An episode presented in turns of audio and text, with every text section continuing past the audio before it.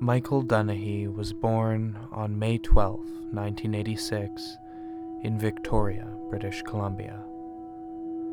On March 24, 1991, when Michael was just four years old, he disappeared from the Blanchard Street playground, just a short distance away from his parents. Despite a massive police investigation and thousands of tips and reported sightings, Michael Dunahee has never been found. And to this day, his case remains open.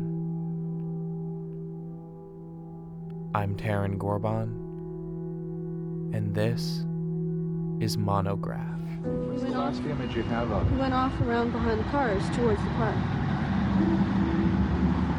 You don't know if he got there or not. We didn't see him get to the park, no.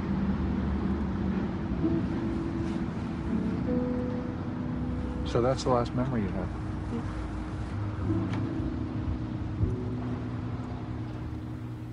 Michael was last seen around 12:30 in, in the area of the school playground. The Dunahee family, Crystal, Bruce, and Caitlin, were near the set of rocks at the south side of the playing field.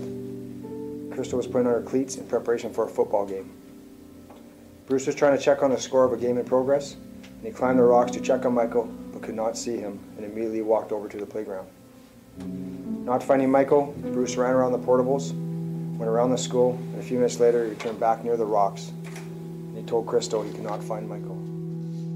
I feel like you know, I'm the father. This is my family, and I let. How can you know? There's nothing I can do to get my son back. Like actually, physically do to get out there and there he is, grab him and bring him home. That's got to be one of the worst feelings anybody could have. Not being able to protect your family, not knowing where they are. go out for a walk, and I'm, sometimes I find myself looking back to hurry up, Michael, but you know he's not there. Or if I'm out at baseball or whatever, and you you see all the kids playing, well, Michael would be over there playing too. It's it's, it's hard. 'Cause there's so much in our life that we still do that Michael would be involved in. Everybody else's lives might go on, but ours aren't. Ours aren't.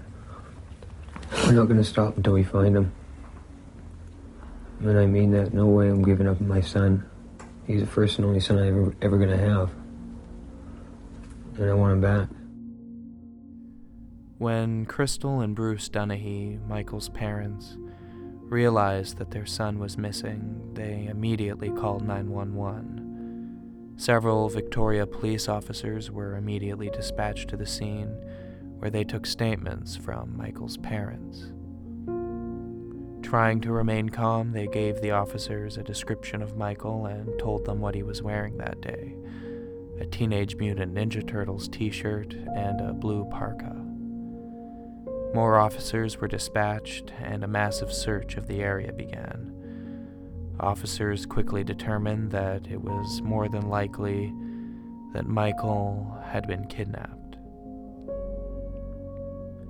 The local radio and television stations were alerted, and pictures of Michael were sent to BC Ferries in case Michael's abductor planned to leave Vancouver Island.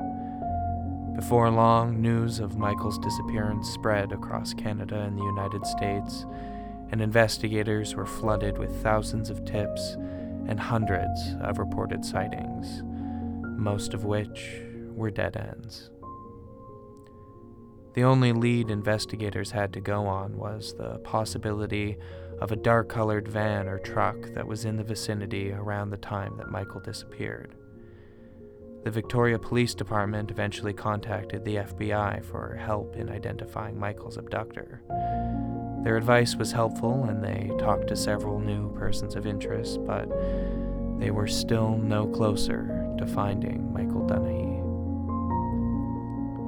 In the months following Michael's disappearance, the Dunahees received a bizarre series of phone calls from a man who claimed that Michael was dead. The man called the Dunahees five times, saying that he was part of a satanic cult who kidnapped Michael and sacrificed him to the devil.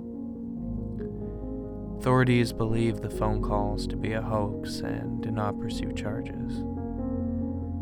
For over a decade, little progress was made in the case, Investigators were still working through thousands of tips and leads, but in 2006, the Vic PD was contacted by several residents of Chase, BC, who believed that Michael was alive and living in their town.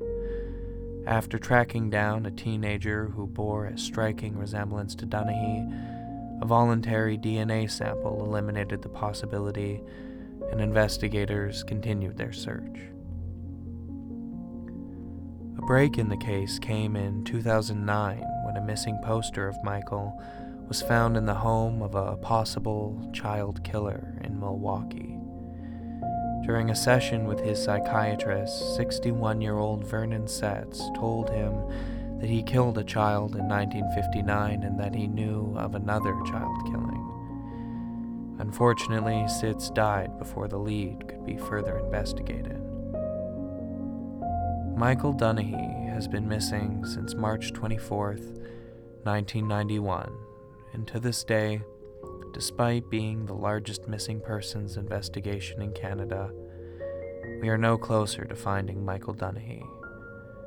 His family, though, has never stopped looking for him, we must never lose hope that one day we will find Michael Dunahee.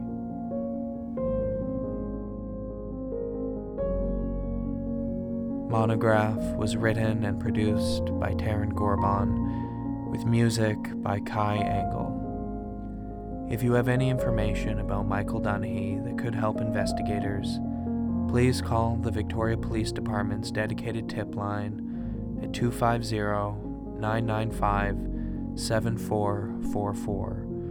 Or to remain anonymous, please call Crime Stoppers at 1 800 222 8427. Thank you for listening.